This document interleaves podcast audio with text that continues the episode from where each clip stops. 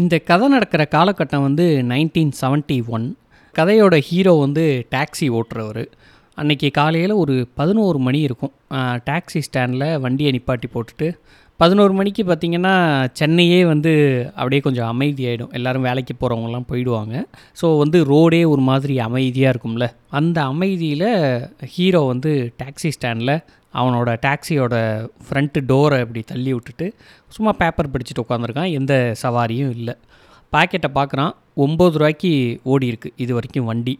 ஆக்சுவலாக வந்து இந்த டயத்துக்கெலாம் அவன் வந்து ஒரு இருபது ரூபாய்க்கு சவாரி ஓட்டியிருப்பான். பட் இன்றைக்கி வந்து ரொம்ப கம்மியாக தான் ஓடிருக்கு. இதை வேறு நினச்சி ஃபீல் பண்ணிகிட்ருக்கான். அப்படியே ஃபீல் பண்ணிகிட்டு இருக்கும் போதே ரோட்டில் பார்க்குறான் ஏதாவது சவாரி வருமா அப்படின்னு. யாரும் வர்ற மாதிரி தெரில. ரோட்டில் கொஞ்சம் பேர் அங்கேயும் இங்கேயும் நடந்து போயிட்டுருக்காங்க. சே என்னடா இது அப்படிங்கிற மாதிரி ஒரு மாதிரி சோம்பலாக வந்து உக்காந்துருக்கான். அப்படி உட்காந்துருக்கும் போதே டக்குன்னு பார்க்குறான் ஆப்போசிட் சைடில் ஒரு பொண்ணு. அந்த பொண்ணு தானா அப்படிங்கிறத நல்லா உத்து பார்க்குறான்.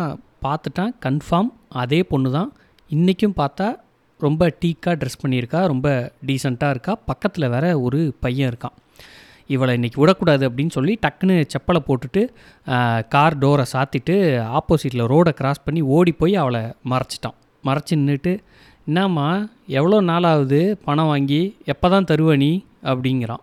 உடனே அவள் வந்து திடீர்னு இவனை பார்த்தோடனே என்ன சொல்கிறதுன்னு தெரியாமல் ஒரு மாதிரி திருக்கு பிறக்குன்னு முழிச்சிட்டு அதுக்கப்புறம் உடனே சுதாரிச்சுக்கிட்டு சொல்கிறா, யார் நீ அப்படிங்கிறா. என்ன யாரா, அன்னைக்கே உன்னை வந்து போலீஸில் பிடிச்சி கொடுத்துருக்கணும், ஏதோ போனால் போகுது பாவமாச்சே பொண்ணு தானே அப்படின்னு சொல்லி விட்டா என்னையே யாருன்னு கேட்குறியா, மரியாதையாக காசெடு அப்படிங்கிறான். உடனே வந்து இவன் உடனே சீ நிறுத்து, முதல்ல மரியாதையாக பேசு அப்படிங்கிறா. இவன் உடனே திருப்பி சொல்கிறான், காசை வாங்கிட்டு ஏமாத்துற உனக்கு எதுக்கு மரியாதை, மரியாதைலாம் கிடையாது, முதல்ல காசாயிடு அப்படிங்கிறான். இப்படி பேசிகிட்டு இருக்கும் போதே அவள் வந்து இவன்கிட்டேருந்து எப்படி எஸ்கேப் ஆகலான்னு பார்த்துக்கிட்டே இருக்கா. டக்குன்னு ஒரு பஸ்ஸு வருது. டக்குன்னு ஓடி போய் பஸ்ஸில் ஏறிடுறா. அவளை பிடிக்கலான்னு இவன் துரத்தி போகும்போது ஆப்போசிட்டில் வந்து டாக்ஸி ஸ்டாண்ட்லேருந்து ஹார்ன் அடிக்கிறான் இன்னொரு டாக்ஸிக்காரன். என்னப்பா ஒரு சவாரி வந்திருக்கு, நீ போறியா இல்லை நான் போவா அப்படிங்கவும் இவளும் பஸ்ஸில் ஏறி போயிட்டா. இவனும் காலிலேருந்து சவாரி இல்லைன்னு ரொம்ப வருத்தப்பட்டுட்டு இருந்தானே. சரின்னு சொல்லி இவளை அப்புறம் பார்த்துப்போம் அப்படின்னு சொல்லி டக்குன்னு வந்து வண்டி எடுத்துகிட்டு பெசன் நகருக்கு சவாரி கிடச்சிருக்கு, கொஞ்சம் தூரம்தான். சரின்னு அந்த சந்தோஷத்தில் வண்டியை ஸ்டார்ட் பண்ணி போகும்போதே வந்து அவளை திட்டிக்கிட்டே போகிறான். ஒரு கெட்ட வார்த்தை வேற சொல்லி திட்டுறான். திட்டிக்கிட்டே வந்து போனால் போதுன்னு அன்றைக்கி பாவம்னு விட்டா இப்போ நம்மளே யாருன்னு கேட்குறா, ஒரு ரூபா ரெண்டு ரூபாயா பன்னெண்டு ரூபா வாங்கிட்டு இப்படி ஏமாத்துறாளே, சரி சரி விடு என்ன மாட்டாமையா போயிடுவா அப்படின்னு இவனுக்கு மனசுக்குள்ளேயே இவன் திட்டிக்கிட்டே வந்து வண்டியை ஓட்டுறான். அப்படியே நினச்சி பார்க்குறான். கரெக்டாக இந்த சம்பவம் நடக்கிற ஒரு ஃபிஃப்டீன் டேஸ்க்கு முன்னாடி வந்து லஸ் கார்னரில் ஒரு தியேட்டருக்கு முன்னாடி வண்டியை போட்டுட்டு இவன் வெயிட் பண்ணுறான். ஈவினிங் ஷோ முடிஞ்சு யாராவது வருவாங்க, ஸோ அவங்கள வந்து ட்ராப் பண்ணிவிட்டு நம்ம வந்து வீட்டுக்கு போயிடுவோம், இதோட இன்னைய சவாரியை முடிச்சுப்போம், இது வரைக்கும் வண்டி ஒரு ஐம்பது ரூபாய்க்கு தான் ஓடி இருக்கு, பரவாயில்ல போதும் இன்றைக்கி ரொம்ப டயர்டாக இருக்குது, நம்ம வந்து இந்த சவாரியை முடிச்சுட்டு வீட்டுக்கு போயிடலாம் அப்படின்னு தியேட்டருக்கு முன்னாடி ஒரு எட்டரை டு ஒம்பது மணி வாக்கில் நைட்டு வெயிட் பண்ணிகிட்ருக்கிறான் மயிலாப்பூர் லஸ் கார்னரில். அப்போ தான் வந்து இன்றைக்கி பஸ் ஸ்டாப்பில் பார்த்தானே அதே பொண்ணு அன்றைக்கி வரா. அன்றைக்கும் வந்து ரொம்ப டீசெண்டாக ட்ரெஸ் பண்ணியிருக்கா, ரொம்ப மாடர்னாக இருக்கா. வந்து டாக்ஸி வருமா அப்படின்னு இவனை பார்த்து கேட்கவும் இவன் உடனே எப்போதும் யாராவது டாக்ஸி வருமானு கேட்டால் எங்கே போகணும் என்ன ரேட்டு அதெல்லாம் பேசுவான். அன்றைக்கி வந்து என்ன ஒரு மூடில் இருந்தானோ தெரில, அவள் வருமானு கேட்டோடனே டக்குன்னு போகலாமா அப்படின்றான். உடனே அவளும் வந்து ஏறி உள்ளே உட்காந்துடுறான். உட்காந்தோடனே தான் கேட்குறான் எங்கேம்மா போகணும் அப்படின்னு. பீச்சுக்கு விடு அப்படிங்கிறா. சே அப்படின்னு ஆயிடுச்சு இவனுக்கு. ஏன்னா வந்து பெரிய சவாரியாக எதாவது வரும் அப்படின்னு வெயிட் பண்ணிட்டு இருந்தான். கடைசியில் பார்த்தா பீச்சுக்கு தான் போகணுமா. ஏன்னா பீச் வந்து மயிலாப்பூர் லஸ்கார்னர்லேருந்து ஒரு ரெண்டு கிலோமீட்டர் இருக்கும். ஸோ ரொம்ப சின்ன சவாரியாக போயிட்டு வெயிட் பண்ணி பேசாமல் வந்து அந்த ஈவினிங் ஷோ முடிஞ்சு யாராவது பெரிய சவாரி வந்தால் அதையே எடுத்துருக்கலாமே, அவசரப்பட்டு இவளுக்கு ஓகே சொல்லிட்டோமே அப்படிலாம் யோசிச்சுட்டு அப்புறம் இன்னொன்று யோசிக்கிறான். எப்படியும் இன்னும் ஷோ முடிய ஒரு ஆஃப் அன் ஹவர் ஆகும், அதுக்குள்ளே இவ்வளோ போய் பீச்சில் ட்ராப் பண்ணிட்டு திருப்பி வந்து நம்ம இன்னொரு சவாரியை பிக்கப் பண்ணிடலாம் அப்படின்னு முடிவு பண்ணிட்டு வண்டியை ஸ்டார்ட் பண்ணி நேராக பீச்சுக்கு விடுறான். சாந்தோம் தாண்டிடுச்சு வண்டி. தாண்டி உடனே கேட்குறான் மெரினா தானம்மா அப்படின்னு கேட்குறான். அதுக்கு அவள் சொல்கிறா இல்லை வண்டியை நிறுத்தாத அப்படியே போ அப்படிங்கிறா. ஒன்று நிறுத்த வேணாமா அப்படின்னு சொல்லிட்டு சரி ஓகே அப்படின்னு போகிறான். வேகமாக போகிறான், உடனே வந்து அவள் சொல்கிறா வேகமாக போகாத பொறுமையாகவே போ அப்படிங்கிறா. உனக்கு ஒன்றும் புரியல, சரி ஸ்லோவாக போகும்னு அப்படியே ஸ்லோவாக வண்டியை வந்து பீச் ரோட்டில் உருட்டிகிட்ருக்கான். அவள் வந்து விண்டோ வழியாக அப்படி இப்படி வெளில யாரையோ பார்த்து தேடிக்கிட்டே இருக்கா. இவனும் பொறுமையாக வண்டி போகுது. உடனே வந்து ஒரு இடத்துல வந்து இங்கே நிறுத்து அப்படிங்கிறா. இல்லைம்மா இங்கே நோ பார்க்கிங், இங்கே நிறுத்த முடியாது அப்படின்னு சொல்லிட்டு கொஞ்சம் தூரம் தள்ளி போய் நிறுத்தினான். நிறுத்தினோடனே ஒன்றுமே சொல்லாமல் டக்குன்னு கீழே இறங்கி ஆப்போசிட்டில் போய் நிற்கிறா. சரி வந்துடுவா போல் அப்படின்னு இவனும் வெயிட் பண்ணுறான். அவளும் ஒரு பஸ் ஸ்டாப், அது அங்கே போய் நிற்கிறா. நின்றுக்கிட்டு போகிற வர்ற பசங்க எல்லாரையும் பார்த்துக்கிட்டு இருக்கா. யாராவது இவளை பார்க்க மாட்டாங்களா, யாராவது இந்த பக்கம் திரும்ப மாட்டாங்களா அப்படிங்கிற மாதிரி அங்கே நின்று எல்லாரையும் பார்த்துக்கிட்டு இருக்கா. இதை வந்து இவனும் வந்து இங்கேருந்து பார்த்துட்ருக்கான். என்ன இவ இப்படி யாரையோ தேடிகிட்ருக்காளே அப்படின்னு பார்த்து பார்த்துட்டு யாரும் இவளை பார்க்கலங்கவும் திருப்பி வந்து வண்டி எடு அப்படிங்கிறா. எங்கம்மா அப்படிங்கவும் இல்லை அப்படியே நேராக போ அப்படின்னு. நேராக போனால் அப்படியே என்ன பாரிஸ்கா அப்படிங்கிறான் அவன். இல்லை இல்லை நேராக போயிட்டு யூ டர்ன் போட்டு திருப்பி இதே ரோட்லேயே வா அப்படிங்கிறா. திருப்பியும் வந்து வண்டி எடுத்து போயிட்டு யூ டர்ன் போட்டுட்டு அப்போ தான் இவனுக்கு லைட்டாக டவுட் வருது. டவுட்டு வந்து இப்படி நினச்சி பார்க்குறான். நினச்சி பார்த்துட்டு சேச்சே அப்படிலாம் இருக்காது அப்படின்னு நினச்சிட்டு திருப்பி போகிறான். மறுபடியும் வந்து வண்டியை வந்து ஸ்லோவாகவே போ அப்படின்னு சொல்லிட்டு மறுபடியும் விண்டோவை இறக்கி விட்டு அந்த பீச் ஓரமாக அப்படி பார்த்துக்கிட்டே வரா. யாராவது தன்னை பார்க்க மாட்டாங்களா அப்படின்னு அவள் கண்ணில் வந்து ஒரு ஏக்கம் தெரியுது. இது எப்படி இருக்குன்னு ரைட்டர் சொல்கிறாருன்னா, இப்போ அப்பா வந்து வீட்டை விட்டு வெளில போயிட்டு வீட்டுக்கு வந்தாங்கன்னா வரும்போது ஏதாவது சாப்பிட வாங்கிட்டு வந்திருப்பாங்களா அப்படின்னு குழந்தைங்கள்லாம் இப்படி ஏங்கி போய் பார்க்கும் அப்பாவை. ஸோ அதே மாதிரி இருந்தது அவள் பார்வை அங்கே டாக்ஸி வழியாக பார்க்கறது அப்படின்னு ரைட்டர் இந்த இடத்துல எழுதுகிறாரு.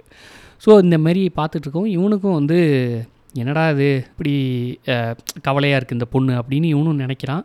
நினச்சிக்கிட்டே அப்புறம் வந்து இப்போ இவனுக்கு கன்ஃபார்ம் பண்ணிடுறான். ஓகே இந்த பொண்ணு வந்து அந்த மாதிரி தான் போல் அப்படின்னு கன்ஃபார்ம் பண்ணிட்டு ஒரு பக்கம் இவனுக்கு கடுப்பாகவும் இருக்குது. என்னடா இது இப்படி வந்து ஒரு சவாரி நமக்கு மாட்டிக்கிச்சு. யாராவது ரோட்டில் போகிறவன் பார்த்தா என்ன நினைப்பான், என்னமோ வந்து நான் புரோக்கர் மாதிரியும் இந்த பொண்ணை இழுத்துக்கிட்டு சுற்றுற மாதிரியெல்லாம் நினைப்பான். இவன் கூட டாக்ஸி ஓட்டுறவன் எவனாவது பார்த்தா என்ன நினைப்பான், அசிங்கமாக போயிடுமே அப்படின்னு நினச்சிக்கிட்டு இவளை இறக்கியும் விட முடியாமல் ஏற்றிக்கிட்டு போகிறதுக்கும் கடுப்பாக இருக்குது. இருந்தாலும் பொறுமையாக வண்டியை வந்து உருட்டிக்கிட்டே போகிறான். போயிட்டு ஒரு இடத்துல நிப்பாட்டிட்டு என்னாதாம்மா உன் கதை, இதே பீச் ரோட்டை ரெண்டு மூணு தடவை சுற்றி வந்துட்டோம், என்னாதான் நீ சொல்கிற அப்படின்னு இவன் கேட்கவும் அவள் ஒன்றே இல்லை எனக்கு தெரிஞ்ச ஒரு ஒருத்தர் வந்து இங்கே வரேன்னு சொன்னார், அதனால தான் அவரை தேடிக்கிட்டு இருக்கேன் அப்படிங்கவும் சரி அதான் வரலையே என்ன பண்ணுறது லஸ்ஸுக்கே போயிடுவோமா திருப்பி அப்படின்னு கேட்குறான். உடனே வந்து அவள் வந்து இல்லை இல்லை வேணாம் சவேரா ஹோட்டலில் இருக்காரான்னு பார்ப்போம், நீ சவேரா ஹோட்டலுக்கு வண்டியை விடு அப்படிங்கிறான். இவனு உடனே சவேரா ஹோட்டலா, அது வந்து கொஞ்சம் பெரிய ஹோட்டலு, உடனே உண்மையாகவே யாரோ வர சொல்லியிருப்பாங்க போலையோ, நம்ம தான் தப்பாக நினச்சிக்கிட்டோமோ அப்படின்னு இவன் நினச்சிக்கிட்டு சரி ஓகே சரி சவேரா ஹோட்டல் வரைக்கும் போவோம், அதோடு இவளை கட்டி விட்டு நம்ம கிளம்புண்டா சாமி அப்படின்னு சொல்லிட்டு வண்டி எடுக்கிறான். வண்டி எடுத்துட்டு நேராக சவேரா ஹோட்டல் போய் வண்டியை நிப்பாட்டுறான். நிப்பாட்டினோடனே இவள் டக்குன்னு இறங்கி போய் அந்த ஹோட்டல் கூர்க்கா கிட்ட என்னமோ பேசுகிறா. இவனுக்கு என்ன பேசுகிறான்னா தெரில, பட் இவளை வந்து உள்ளே விடலை. திருப்பி டாக்ஸிக்கு வர்றவ வந்து சொல்கிறா இன்னொரு பத்து நிமிஷத்தில் வந்து டான்ஸ் முடிஞ்சிருமா, அதனால் கொஞ்சம் வெயிட் பண்ணு அப்படிங்கிறா. இவனும் வந்து வெயிட் பண்ணுறான். அந்த பத்து நிமிஷம் வந்து இவனுக்கு வந்து என்னமோ பத்து மணி நேரம் மாதிரி நவுறுது. சரின்னு வாட்சை பார்த்துக்கிட்டு வேறு வழியும் இல்லாமல் அப்படியே வெயிட் பண்ணிகிட்டே இருக்காங்க ரெண்டு பேருமே. கரெக்டாக பத்து நிமிஷம் முடிஞ்சோடனே கூட்டம்லாம் வெளில வருது. எல்லோரும் கப்புலாம் இருக்காங்க ஒவ்வொருத்தரும். அப்படியே வந்து கூட்டம்லாம் கலைஞ்சு போகுது. கலைஞ்சு போகிறதுல ஒரு நாலு பேர் வந்து ஃபாரினர்ஸ், அவங்க இந்த சவேரா ஹோட்டலுக்கு வந்திருக்காங்க போல், அவங்க இப்படி போகிறாங்க. இவன் அந்த நாலு ஃபாரினர்ஸை பார்த்தோன்னே இவன்கிட்ட வந்து வண்டி எடுத்துகிட்டு அவங்கள ஃபாலோ பண்ணு அப்படிங்கிறா. இவனும் டாக்ஸி எடுத்துகிட்டு அவங்க பின்னாடியே போகிறான். கொஞ்சம் தூரம் அவங்க கிட்ட போய் வண்டியை இவனை நிப்பாட்ட சொல்லிட்டு அவன் மட்டும் ஓடி போய் அந்த நாலு பேர்ட்டையும் ஏதோ இங்கிலீஷில் பேசுகிறான். அந்தளவுக்கு அவன் நல்லா இங்கிலீஷில் பேசலை, பட் ஏதோ அவங்களுக்கு புரிகிற மாதிரி ஒரு மாதிரி புரோக்கன் இங்கிலீஷில் பேசுகிறா. அந்த நாலு பேரும் வந்து இவளை வந்து பார்த்து ஒரு அலட்சியமாக வந்து சீச்சி நோ நோ அப்படிங்கிற மாதிரி சொல்லிவிட்டு நவுந்து போயிடுறாங்க. இவளுக்கு வந்து அப்படியே ஒரு மாதிரி ஆயிடுச்சு. அவங்க இவளை அலட்சியப்படுத்திட்டு போவும் இவளோட அழகு மேலே இவளுக்கே டவுட்டு வந்துருச்சா, இல்லை வந்து சே இவங்களும் போயிட்டாங்களே அப்படிங்கிற மாதிரியா என்னன்னு தெரில. ஒரு மாதிரி ரொம்ப கவலையாக மாறிட்டா, அவள் முகமே வந்து ரொம்ப கவலையாக இருக்குது. இது எல்லாத்தையுமே இவனும் வந்து கொஞ்சம் தூரத்தில் இருந்து பார்த்துட்டான். பார்த்துட்டு இவனாலையும் எதுவும் சொல்ல முடில. இவனுக்கே வந்து கொஞ்சம் பாவம் ஆயிடுச்சு, என்னடா இது இந்த பொண்ணு இவ்வளோ நேரமாக அலையுது, எவனுமே கிடைக்க மாட்டான், பாவமாக தான் இருக்குது, என்ன பண்ணுறது அப்படிங்கிற மாதிரி இவனும் கொஞ்சம் மனசுக்குள்ளே பாவப்படுறான். அவள் வந்து ஒன்றுமே பேசாமல் டாக்ஸிக்குள்ளே ஏறி வண்டி எடு அப்படிங்கிறா. இவனும் வந்து வண்டியை ஸ்டார்ட் பண்ணி கொஞ்சம் தூரம் இப்படி மூவ் பண்ணுறான். மூவ் பண்ணோடனே அந்த நாலு பேர்லேருந்து ஒரு வெள்ளைக்காரன் ஓடி வந்து டாக்ஸியை தட்டி நிறுத்து நிறுத்துங்கிறான். உடனே இவள் வந்து டோரை திறந்து விட்டு அவனை ஏற்றிக்கிறான்.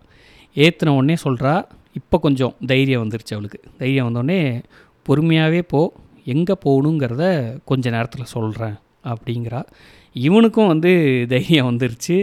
அப்பா ஒரு வழியாக இவளுக்கு வந்து ஒரு கஸ்டமர் கிடச்சிருச்சு, எப்படியோ இவளை ஒரு ஹோட்டலில் இறக்கி விட்டு நம்மளும் வீட்டுக்கு போயிடலாம், அப்பா தொலைஞ்சிது சனியை அப்படிங்கிற மாதிரி ஒரு மைண்ட் செட்டில் இவனும் வந்து டாக்ஸியை ஓட்டிகிட்டு போயிட்டே இருக்கான்.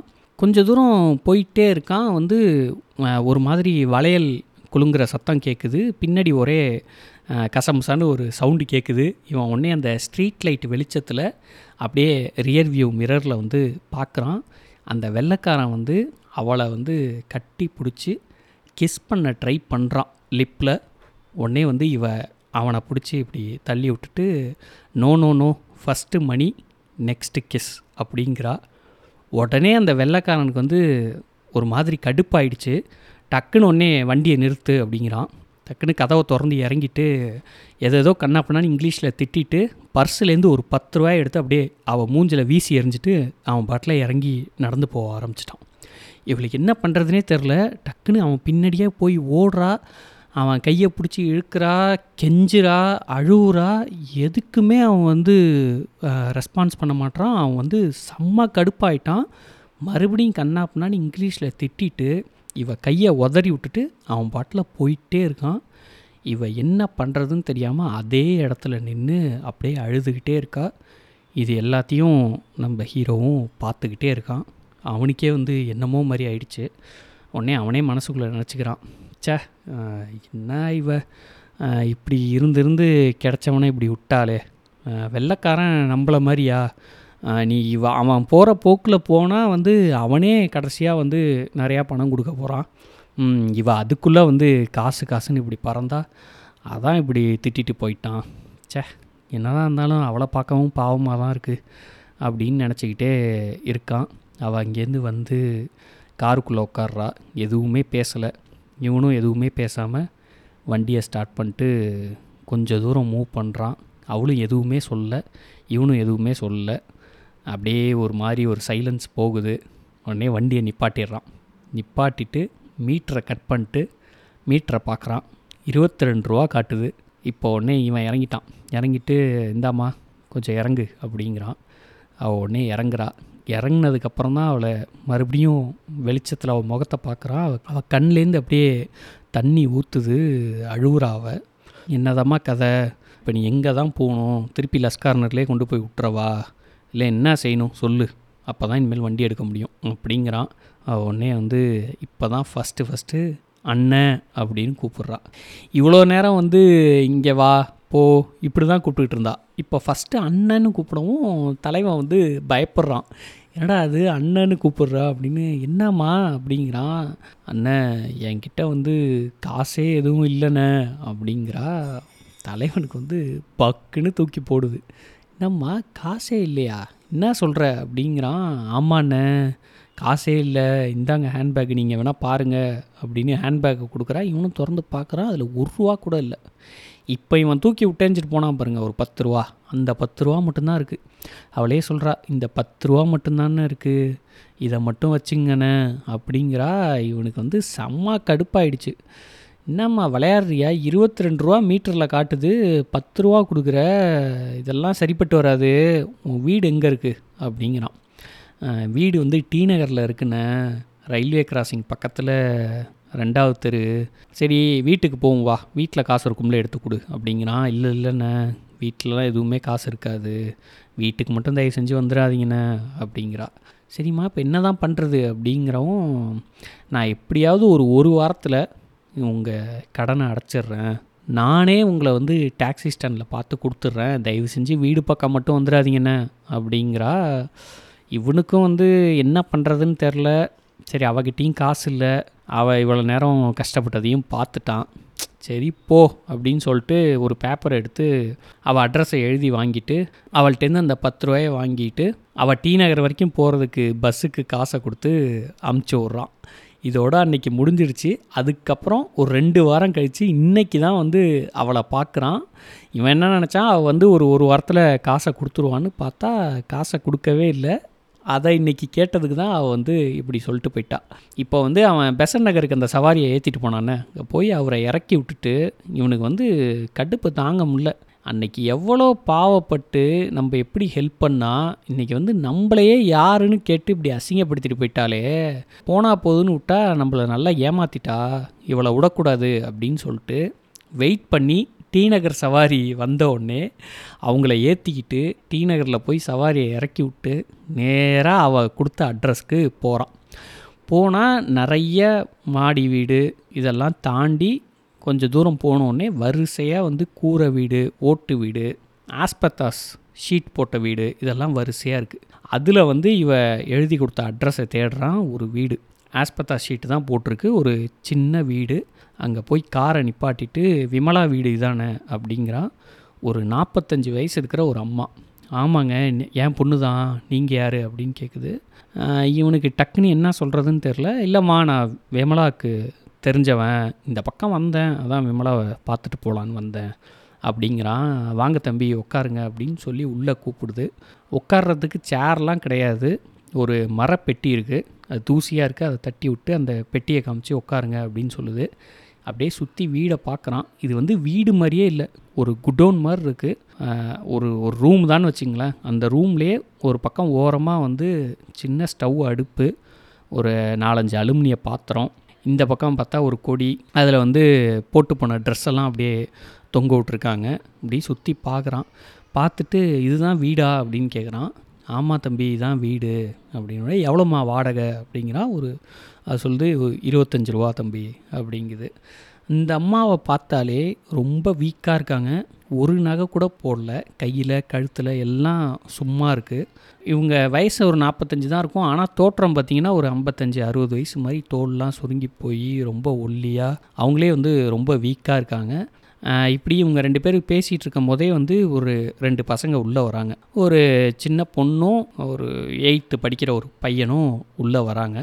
வந்தோடனே இது யார் அப்படின்னோடனே இதுவும் என் பசங்க தான் அப்படின்னு அவங்க சொல்கிறாங்க. இவனுக்கு வந்து இந்த என்விரான்மெண்ட்லாம் பார்த்தோன்னே இவனுக்கு வந்து ஒரு மாதிரியாக இருக்குது. அப்படியே யோசித்து பார்க்குறான், ஒரு வேளை விமலா வந்து இவங்களுக்கு தெரிஞ்சு தான் இந்த தொழில் செய்கிறாளா, இல்லை தெரியாமல் செய்கிறாளா, இல்லை இவங்க வந்து தெரிஞ்சும் தெரியாத மாதிரி இருக்காங்களா, இதெல்லாம் மண்டைக்குள்ளே ஓடுது. அப்போவே கேட்குறான், விமலாவுக்கு அப்பா இல்லையா அப்படின்னு கேட்குறான். இல்லைப்பா, அவர் வந்து சின்ன வயசுலேயே இறந்துட்டார் அப்படின்னு அந்த அம்மா சொல்கிறாங்க. இவனுக்கு இதுக்கு மேலேயும் அந்த இடத்துல உட்கார முடியல, விட்டா போதுண்டா சாமிங்கிற மாதிரி. சரிம்மா நான் வரேன் அப்படின்னு சொல்லிட்டு டக்குன்னு கிளம்புறான். தம்பி இருங்க, டீ வாங்கிட்டு வர சொல்கிறேன், டீ குடிச்சிட்டு போங்க, விமலா வர்ற நேரம்தான், பார்த்துட்டு போயிடுங்க அப்படிங்கிறாங்க. இல்லை இல்லைம்மா, நான் அப்புறம் இந்த பக்கம் வரும்போது பார்த்துக்கிறேன், நான் வரேன்னு சொல்லிட்டு வேகமாக ஓடி வந்து வண்டியை எடுக்க அப்படி ஸ்டார்ட் பண்ணுறான். ஸ்டார்ட் பண்ணும் போதே அண்ணன் அப்படின்னு ஒரு குரல் தூரத்துலேருந்து. உடனே இப்படி சைடு மிரரில் பார்க்குறான், விமலா வந்து ஓடி வரா. ஓடி வந்து டிரைவர் சீட்டுக்கு பக்கத்தில் இருக்கும்ல அந்த சீட்டு கதவை திறந்து உட்காந்து மூச்சு இறக்க, அண்ணா என்னை வந்து மன்னிச்சிருங்கண்ணே, காலையில் நான் அப்படி பேசினதுக்கு, நான் ஒன்றும் வேணும்னே அப்படி பேசலைண்ணே. நம்ம அன்றைக்கி மீட் பண்ணதுக்கப்புறம் வந்து ஒரு ஒரு வாரத்துக்கு வந்து எனக்கு கஸ்டமரே கிடைக்கல, அதுக்கப்புறம் இன்றைக்கி தான் ஒரு ஆள் கிடச்சாரு, அவரு கூட நான் பேசிட்டு போகும்போது தான் நீங்கள் பார்த்துட்டீங்க, இவரும் போயிட்டாருன்னா இன்னும் கஷ்டம்ண்ணே, அதனால தான் வந்து நான் உங்கள்கிட்ட அப்படி பேசிட்டேன், நீங்கள் எதுவும் தப்பாக நினச்சிக்காதீங்கண்ணே, நான் உங்களை ஸ்டாண்டில் பார்த்து பணம் அப்புறம் தரேன்னு சொல்லான்னு தான் நினச்சேன், ஆனால் வந்து எப்படி அதை வந்து உங்கள்கிட்ட சொல்கிறதுன்னு தெரியாமல் தான் நான் வந்து ஸ்டாண்டு பக்கமே வரல, நீங்கள் எதுவும் நான் ஏமாத்துறேன்னு நினச்சிக்காதீங்க அப்படின்னு கடகடன்னு பேசிவிட்டு அழுதுகிட்டே கண்ணை தொடச்சிட்டு பேக்கை திறந்து பதினஞ்சு ரூபாயை எடுத்து அவன் கையில் கொடுக்குறா. அவன் வந்து அதை வேணாம் அப்படின்னு சொல்லிவிட்டு வண்டியை ஸ்டார்ட் பண்ணுறான். அதோடு இந்த கதை வந்து முடியுது. இந்த கதை படித்தோடனே எனக்கு வந்து விமலா செய்கிறது வந்து கரெக்டாக தப்பாக என்னன்னு எனக்கு வந்து சொல்லவே தெரியல. ஏன்னா வந்து ஒரு நேரத்தில் வந்து என்ன இதை விட்டால் வேறு வேலையே இல்லையா, சும்மா இதெல்லாம் அப்படிங்கிற மாதிரியும் தோணுது. ஒரு கட்டத்தில் வந்து ஒரு வேலை எந்த வேலையுமே கிடைக்கலையோ அந்த நைன்டீன் செவன்ட்டி ஒனில் ஸோ அதனால தான் அவள் இப்படி பண்ணுறாளோ அப்படிங்கிற மாதிரியும் தோணுது. என்னென்னு ஒரு முடிவுக்கு வர முடியல. இந்த கதையோட பேர் வந்து சில சந்தர்ப்பங்கள். இதை எழுதுனது வந்து ராஜேந்திர சோழன். ஸோ மறுபடியும் நெக்ஸ்ட் எபிசோடில் வேறு ஒரு ஸ்டோரி பற்றி பேசுவோம். Thanks for listening this podcast. Bye.